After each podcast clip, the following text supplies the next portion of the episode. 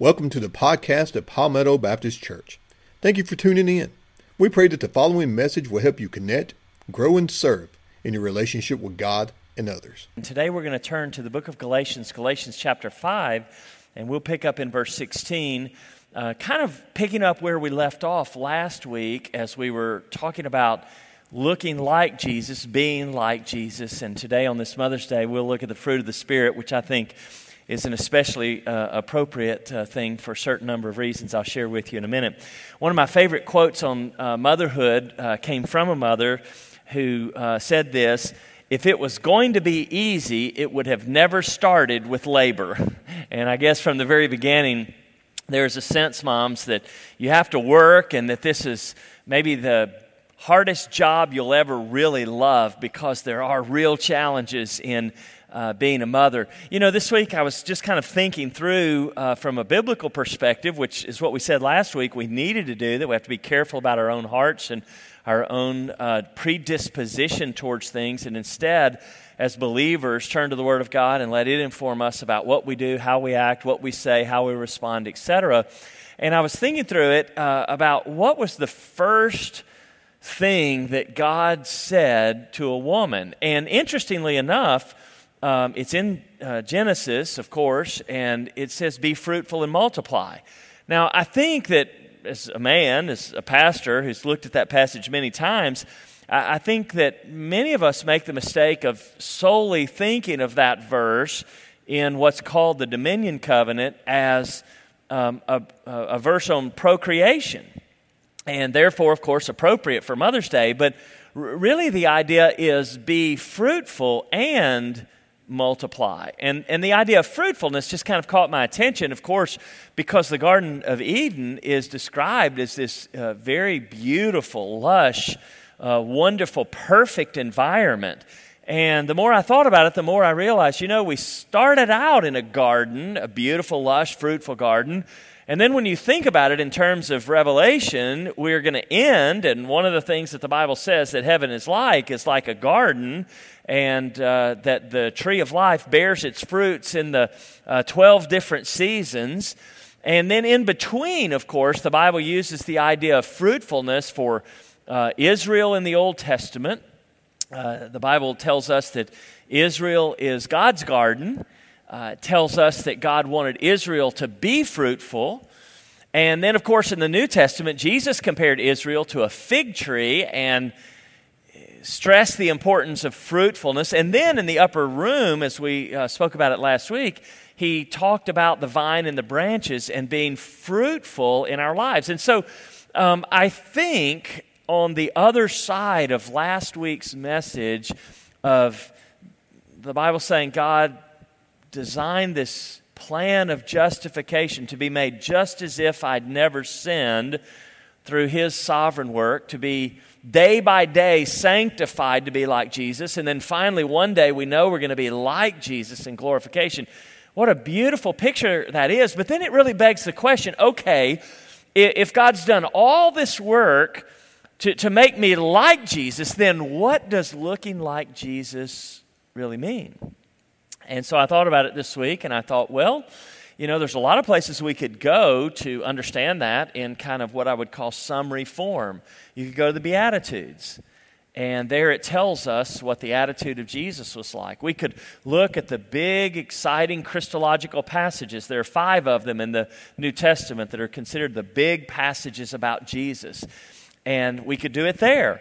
But maybe the most succinct passage of Scripture on what it means to be like Jesus when it comes to our daily lives is found in Galatians chapter 5 when the Bible describes for us the fruit of the Spirit. And what we want to do today, and uh, maybe for the next two weeks, is just look at the fruits of the Spirit. We'll divide the fruits of the Spirit into three parts. Uh, it's kind of a classic way of studying the fruits of the Spirit. The first three love, joy, and peace talk to us about our relationship with God and what God has done depositing these things in us and manifesting these fruits within us. And then the second week, two, a week from today, we'll look at the, the relational dimension, the relationships that we have with others, and we'll see the patience, kindness, goodness aspect and we'll see what our relationships with others should look like. And then finally, we'll look at this final aspect uh, of our life when we look at these final three fruits of the Spirit, when we see things like faithfulness, gentleness, and self control. And, and really, that covers our relationship with God, our relationship with others, and our relationship with ourselves. And it gives us what I would call a really clear, big, and good picture of what it is to be like Jesus. Now, I want us to read the passage of Scripture today, and I, want us to see not just the list of the fruits of the Spirit, but, but I want us to see the path towards the fruits of the Spirit because there are three really important things that kind of frame this discussion on the fruits of the Spirit that really help us understand why the fruit of the Spirit should be the natural expression of our spiritual life that we have in Jesus Christ. So let's pick up in verse 16 of uh, Galatians chapter 5 and let's read along. You follow along as I read out loud. It says, So I say, live, or if you're looking at some translations, it may say, walk by the Spirit, and you will not gratify the desires of the sinful nature. For the sinful nature desires what is contrary to the Spirit so there's a little contrast here that's beginning to be built the flesh versus the spirit. And of course, Paul talks about that in Romans 7 and 8 extensively as well. And this is kind of a mini commentary on that larger passage of Scripture of this battle between the fleshly life and this battle between this new spiritual life he says uh, he goes on and says for the sinful nature does not desire what is or desires what is contrary to the spirit. And the spirit what is contrary to the sinful nature. They are in conflict with each other so that you do not do what you want. And that's a familiar phrase of course from romans chapter 7 but if you are led by the spirit you are not under the law. For the acts of the sinful nature are obvious. Sexual immorality impurity debauchery idolatry and witchcraft, hatred, discord, jealousy, fits of rage, selfish ambition, dissension, factions, envy, drunkenness, orgies, and the like. I warn you, as I did before, that those who live like this will not inherit the kingdom of God. Pretty challenging words, isn't it? We'll look at some of what that path involves, really, particularly three things. And now he comes to the fruit that should be borne in our life. Look at verse 22. But the fruit of the Spirit is love, joy, peace, patience, kindness, goodness, faithfulness, gentleness, and self control. Against such things there is no law. Now, today we're going to look at the two aspects of this the pathway to fruitfulness and then the actual expressions of fruitfulness. Uh, let's spend a few minutes just looking at the uh, three points that Paul makes in this pathway towards fruitfulness. And the first thing that he really highlights for us is that there is a dependence upon the Holy Spirit a dependence upon the Holy Spirit. You may just want to say that to yourself a dependence upon the Holy Spirit. You know, that cuts against our flesh pretty quickly, doesn't it? Because I don't know about you, but I think most people love to have control over their own life and a sense of, of self reliance, not spiritual dependence. But, but the Bible tells us that, that the fruitful life is only possible if there is a spiritual de- dependence. As a matter of fact, Paul goes to a great length to impress this point upon us. You probably know that the number seven is a pretty important number in the Bible. And it is. It's a, a, numerology that tells us that, okay, this is the number of perfection, it's the number of the ideal. Well, interestingly, in this short passage that we've just read, seven times in the original language, Paul appeals to the Spirit's work within us. It's almost as if he says, we're not just spiritually dependent, but we are fully spiritually dependent. And if we are going to get involved in this perfecting work of God, we have got to let the Spirit of God do its work. Now, that's an interesting argument in the book of Galatians because as one of our Bible study classes is studying today, they kick off their study in Galatians. And uh, one of the teachers of that class came to me between services and said, You know, wow, what a helpful introduction to Galatians because if you remember the Galatians, the Galatian church was the one that started with the gospel. But it wasn't long until they put the gospel on the shelf and went back to their own self reliance in living. I think it reminds us, and Paul reminds us here in this book repeatedly, of the quick reversal of the spiritual lessons and spiritual battles that we have won, and how we can surrender the beautiful, precious things that God accomplishes in the gospel and, and quickly give up on them. As a matter of fact, in, in uh, Galatians chapter 1, here's how Paul begins his epistle. He says, Oh, you foolish Galatians who has bewitched you or who's cast their spell upon you that you started with the gospel by faith, but now you've turned around and you're trying to do it by works? And, and Paul makes that point to us in the scripture. He, he says to us, as a matter of fact, in the book of Galatians, avoid the danger of legalism and avoid the danger of license. Now, if you've never heard those words before, remember legalism is to think I can create a checklist of what I believe God requires of me, and in checking those boxes, I'll be okay with God if I check the boxes. As a matter of fact, the, the gospel cuts against all of that. Uh, the gospel says I'm not okay no matter how many boxes I can check. As a matter of fact, I am broken in sinfulness. And we're going to see the list in just a moment. And he leaves no one untouched by, by the list of sinfulness that, that he describes. And, and it's a lot like what he does in the book of Romans to get us all guilty before the Lord when he says, All have sinned and fallen short of the glory of the Lord. And that's exactly what he's trying to do there to say, Hey, there is no list of righteousness that you can keep that's going to make it okay with God. Now, in the same way, he appeals to license and says, Hey, I'll just do whatever I want and live however I want, and, and God will love me.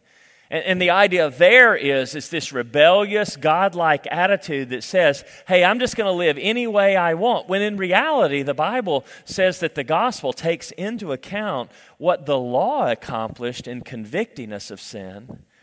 And the gospel that Jesus' death, burial, and resurrection accomplishes in becoming the substitute for our sin. And when we realize the love of Jesus that put him upon the cross, what our list was powerless to do, our love for what Jesus has done for us empowers and mobilizes us to do. And that's the great tension that every believer is always dealing with, and that Paul argues in the book of Galatians. Listen, walk on that narrow path, not of license, not of, of legalism, but walk in love with God. And of course, that word love becomes the very first fruit of the Spirit. So, the first thing he says on this journey is hey, make sure that you are aware of the work of the Spirit. The second thing that he says is this is he says understand the challenge of your sin nature. Uh, paul goes to a great length. As a matter of fact the majority of this passage is about the sin nature. And, and he's trying to argue for us how challenging it is to bear the fruit of the spirit because of the sinful nature of the flesh now, he divides his list of sins into three different categories. He describes the sensual, he describes the spiritual, and he describes the social. Now, the first is the sensual, and he uses these terms of human sexual expression, and he says, don't fall into the trap of thinking that following after worldly pleasures according to the flesh is not something that, that we are immune to as spiritual beings. Uh, there was a, a, a, group of people called the Gnostics who divided the spiritual from the fleshly. And Paul probably has in mind his early conversations there of saying, look, just because you're spiritual beings doesn't mean you're not dealing with sensual issues. And of course, if you know much about the first century, you know that it was a hypersexualized culture, much like our culture is today. And here Paul is saying, look, on the list of challenges that you're dealing with are the issues of human sexuality. Understand that feeding your flesh and feeding your desires is not going to lead to a spiritual life. As a matter of fact, it's going to lead to a sensual life and separate you from God. Now, that's not the only thing on his list. Notice, if you will, the spiritual issues that are listed there. And the spiritual issues kind of get your attention because it's a little unusual. It's witchcraft and idolatry. Now, if you're a student of the Bible, you step back and you go, now, that's kind of an interesting list that he puts. Is that really a list that I need for the first century? Well, it really is an interesting list because it is incredibly relevant for the 21st century, just like it was for the first century. In the first century, we think maybe of idols and spells. And granted, there are still idolaters and people who participate in witchcraft and do those sorts of things in the 21st century, but it's not as what we might call mainstreamed in the culture as it was in the first century. But here's the point. As a matter of fact, the Bible presses this point deeply into each one of our lives. It says that anytime any one of us puts something on the throne of our life other than God, we have become an idolater. It was John Calvin that said the human heart is an idol making factory.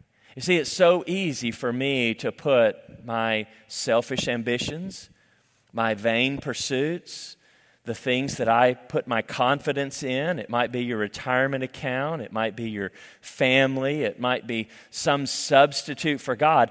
Here's how Paul addresses it he uses in this passage the word pharmacology.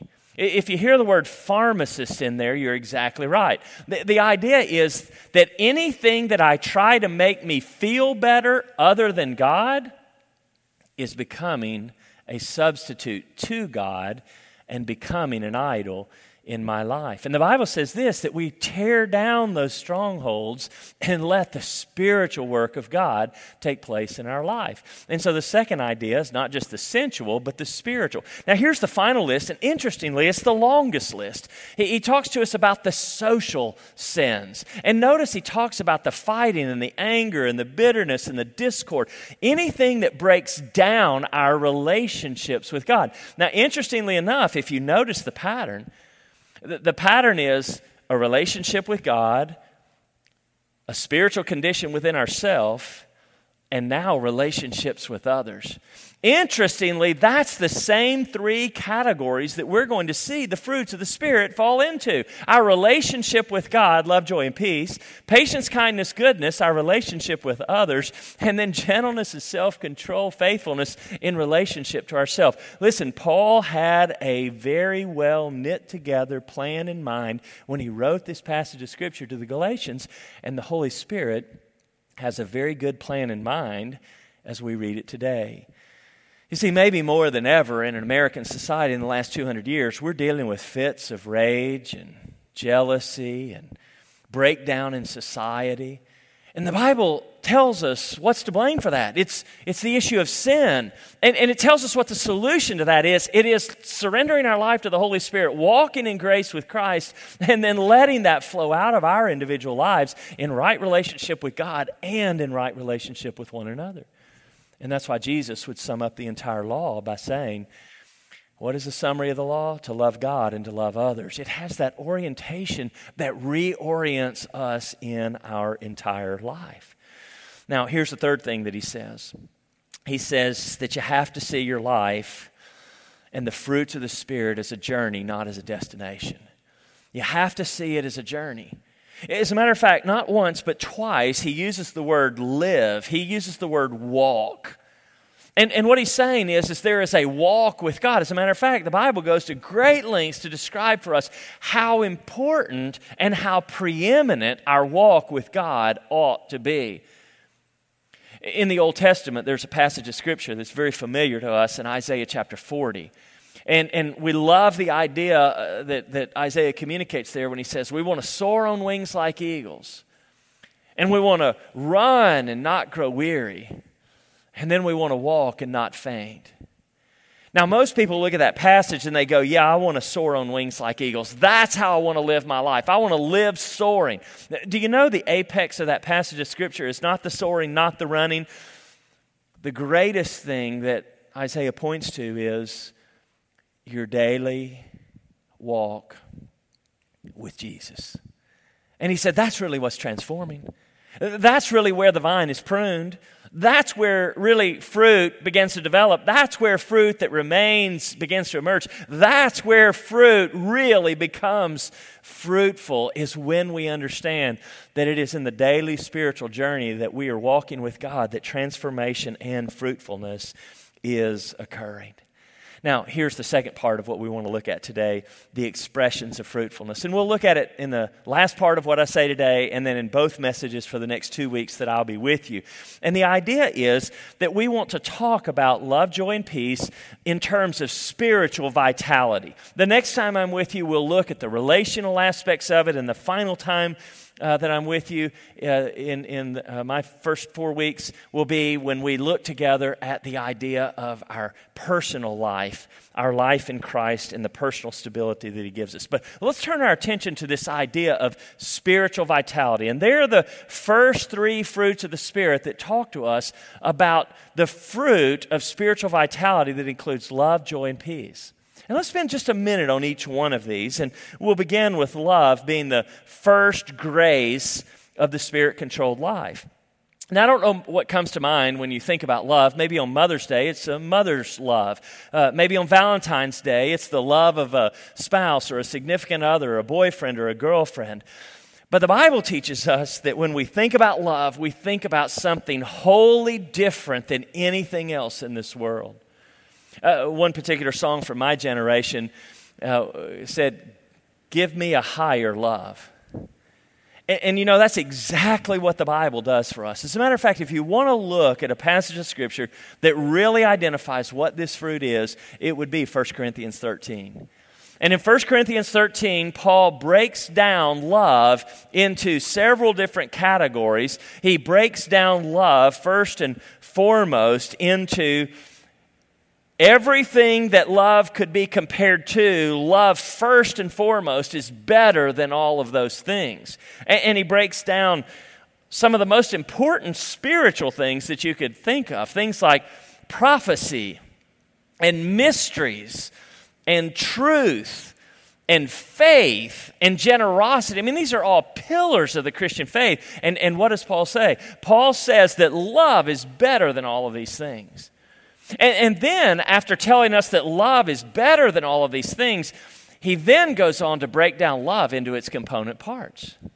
And this has often been used to describe a mother's love. You'll recognize the words love is patient, love is kind, love is serving and gracious, love is not jealous, it doesn't envy. It's humble, courteous, not rude, not self seeking. It's pure. It does not delight in evil. It's sincere. It rejoices in the truth. Love is protective. It trusts. It hopes. It's enduring. It always perseveres. And he, he pulls love apart and he begins to help us look at each one of those little components that says, this is what love really is. And then he closes by saying that love is going to endure beyond all things. He says, where there are prophecies, they'll stop. Where there's revelation, it'll come to an end. Where there are tongues, they'll cease. But here's what he says love never ends. So, so he does these three great works with love. And then he closes with absolutely the most astounding statement. And remember, he's talking about God's love, God's fruitful love that is to be borne within our life, that he died in the past for, that he's working through the Spirit today to accomplish. And ultimately, if we're going to look like Jesus, love is going to flow out of our own life. And he makes this statement about that kind of love. He says, The greatest thing in all the world is love. Now, I don't know what you would step back and say the greatest thing in the world is today. But Paul steps back and says the greatest thing in all the world is God's love. Look at the second grace it's the grace of joy. The, the, the grace of joy is the idea that there, there is more than just a happiness in circumstances, but there is a substance of love that is expressed in happy manners in our life. It was Augustine that said, God loves each one of us like there was only one of us to love. And now we step back and look at this idea of joy and recognize through the book of Philippians that he says that there is an abounding joy that we can enjoy that comes from God. Now, joy may not be the first attribute of God that you think about when you step back and think about God but that may be from a lack of understanding on our part rather than a lack of revelation from God. I mean, the Bible says that God is in heaven and takes joy in what happens on earth. As a matter of fact, if you're a follower of Jesus, the Bible says that you have become the object of God's joy in your salvation. He looked down and in the moment of your salvation, He took great joy in your salvation. The Bible says that Jesus is present with us in the celebrations of our life. Like at the wedding at Cana, he was there, and the Bible says that there was great joy, and he worked his first miracle there. What a great celebration that Jesus puts on display his joy in that moment. And he also, from the cross, the Bible said had a picture of joy. That, that was joy out in front of him. For the joy that was set before him, he endured the cross scorning its shame, sitting down at the right hand of the Father. Now, now, just think about that picture of joy that, that I've just recounted for you from the Bible. The idea is that God is a God of joy. God rejoices in the many wonderful things that happens in our life, and Jesus himself has personally experienced and made possible joy in our lives. And, and the Bible tells us that we should be joyful people as well. I love the story of the Eskimos and the translation of the Bible uh, when the Bible was being translated into the Eskimo language. There was no word for joy in the Eskimo language. Isn't that an interesting fact? There was no word for joy. And so, do you know what, what they did? The, the, the translators looked for something in the culture that created happiness within the community. And do you know what they looked at and said was the happiest moment in the Eskimo culture? It was when they put food in front of the dogs. They'd put down the food in front of the dogs, and the dogs would wag their tail, and barking would occur, and the villagers would gather, and it became a spectacle that they watched. And so, in the translation of the Bible in the Eskimo language, when they come to the place where the disciples met the resur- resurrected Jesus, do you know what it says? Literally, it says that the disciples were filled with joy, but it uses the word for wagging your tail. So the, the Eskimos were so excited to see Jesus that their tails wagged because that was how happiness and joy was expressed within the culture. Now, I heard another fictional story about an old dog talking to a young dog.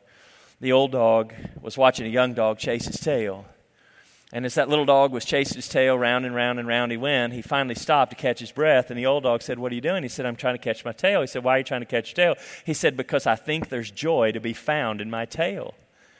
And the old dog looked at the young dog and he said, Son, the joy is in the chasing, not in the catching. Can I tell you that's a really good biblical truth? Because, as a matter of fact, the Bible tells us that joy is a byproduct of our faith and our obedience. Joy is not something that you catch and keep when you catch it directly. Joy is a byproduct of being rightly related to God and rightly related to others and rightly related to yourself. And all of a sudden, when you live in faith and obedience to God, then joy is the byproduct. And listen, the power of joy in our life is compelling. Uh, can I tell you, Nehemiah understood that? He was fighting for his life with a sword while building a wall in Jerusalem with his people. And he would declare in the midst of the battle he was fighting and the wall he was building that the joy of the Lord is our strength. The joy of the Lord is our strength. You know, the Bible says the joy of the Lord can be your strength and it can be the fruit of your life.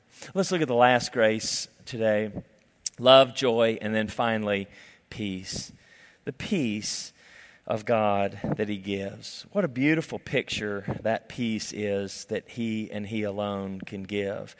The idea is that the peace that God gives is something that we experience love, joy, and peace. Do you have peace with God? You know, the Bible says that that peace with God first comes from being rightly related to Him. In Romans chapter 5, the Bible says it may be as powerfully and succinctly as possible when he says, We have peace with God through our Lord Jesus Christ.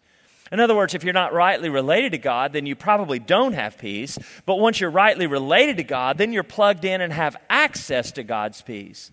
Now, when we say peace, usually we think in terms of a gentle disposition.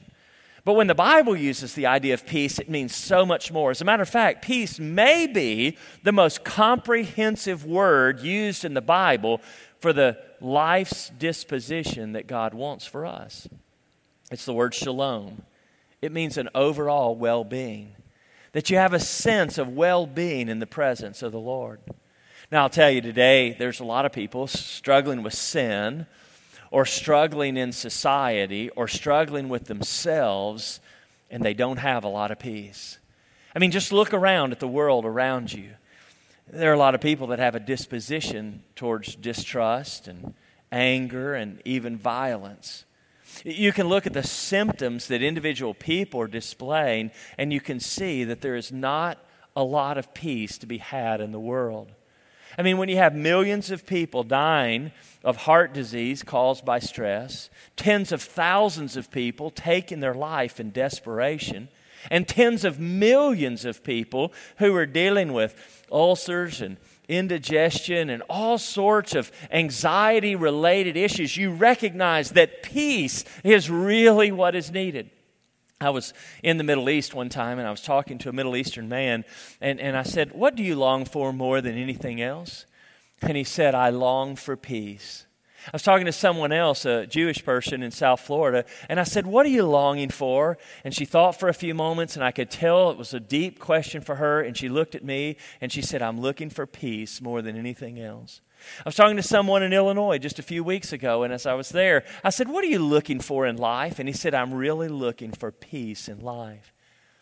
You know, Billy Graham wrote that famous track, been distributed in 100 and plus languages in the world, and millions of people have read it. And it's called Steps to Peace with God. And that really is what people are looking for. And here's what the Bible says that when we're connected to God and growing in Christ, that there is a spiritual vitality that overflows and it gives us a reservoir of peace. So that when that person cuts you off, or when a neighbor disappoints you, or a friend hurts you, or a family member insults you, that there is a sense of peacefulness that emanates from that spiritual centeredness that we have with God. Let me tell you a final story as I close today. Um, it's a true story about a Catholic nun who regularly speaks at the Ironman competition on the night before the competition takes place. You got the picture? So, Catholic nun stands up, and she's not just a nun there in her habit, she's actually in her uh, track uniform and in, in her um, equipment with her bike and swimming equipment and running equipment. She, she's a participant. She actually holds several records for her age division and is more than 80 years old when she actually spoke the message that I'm about to share with you. They asked her the first year and subsequently after her first year's message, year after year, to come to the front of the dinner before all of the competitors who had enlisted and earned the right to compete in the Ironman competition. And the message that she gave was this She said, I can't promise you what will happen tomorrow. She said, I can't promise when you dive in the water that you'll be oriented, that you'll get enough oxygen, that you won't have other swimmers swim on top of you, and even that you'll be able to finish. I don't know what will happen when you get out of the water and you run a marathon. But somewhere along the way, your body will revolt, your mind will rebel, and you will struggle and wonder if you can compete. When you get on that bike and you begin that 100 mile journey and you're climbing the hills and you're short on oxygen and your body is in pain and you're wanting to quit, I don't know what you'll think in that moment, but I can assure you of one thing she said, There's one thing that you need to keep in mind. She said, There's just one thing that you need to remember. You want to know what that one thing is that she said? Here's what she said She said, You need to remember that you are created by, known by, and loved by an eternal God who knew you before you were ever born. You see what she was doing? She was putting those competitors in touch with the spiritual vitality that only God can give. Listen, that's what Jesus wants for each of us. Out of that reservoir of love and joy and peace, we can be in touch with the eternal God who is overflowing his character traits and his qualities in your and my life. And listen, we can have that spiritual vitality flowing through our hearts and our minds even this very day. Would you bow your head and close your eyes with me this morning? As we bow our head and close our eyes, in just a moment, Jed and the team are going to lead us in a closing song and give us opportunity to meditate upon the things we've heard today, to reflect back on Scripture, to be sensitive and in touch with the Holy Spirit, and to be able, maybe in some cases, to respond to the Lord. Maybe you're here today and you don't know Jesus that I've talked about the Jesus of the gospel, the Jesus who saves from our sins. And if you need someone to help walk you through that, you can come forward during the time when we sing, or you can just see one of our pastors or me after the service is over. But you see, being in touch with that eternal God and letting His character traits spill over and spill out through you is possible because of what Jesus has done for you. Maybe you need a church home to be a part of. We'd love for you to be a part of this church, loving family that encourages their people in following after Jesus. Maybe during the time of singing, you would slip out and come, or after the service is over, you could see Pastor Jed or Pastor Eric or someone else with a name tag on around here, and they'll be able to help you. But whatever it is you need to do, I can promise you this the most important thing you can do is to be in touch with the eternal God who knows you, who loves you, who created you, and who wants His fruitfulness to spill out through your daily living. God use these moments of self reflection and spiritual reflection to help us be more of the people you want us to be. It's in Jesus' name we pray. Amen.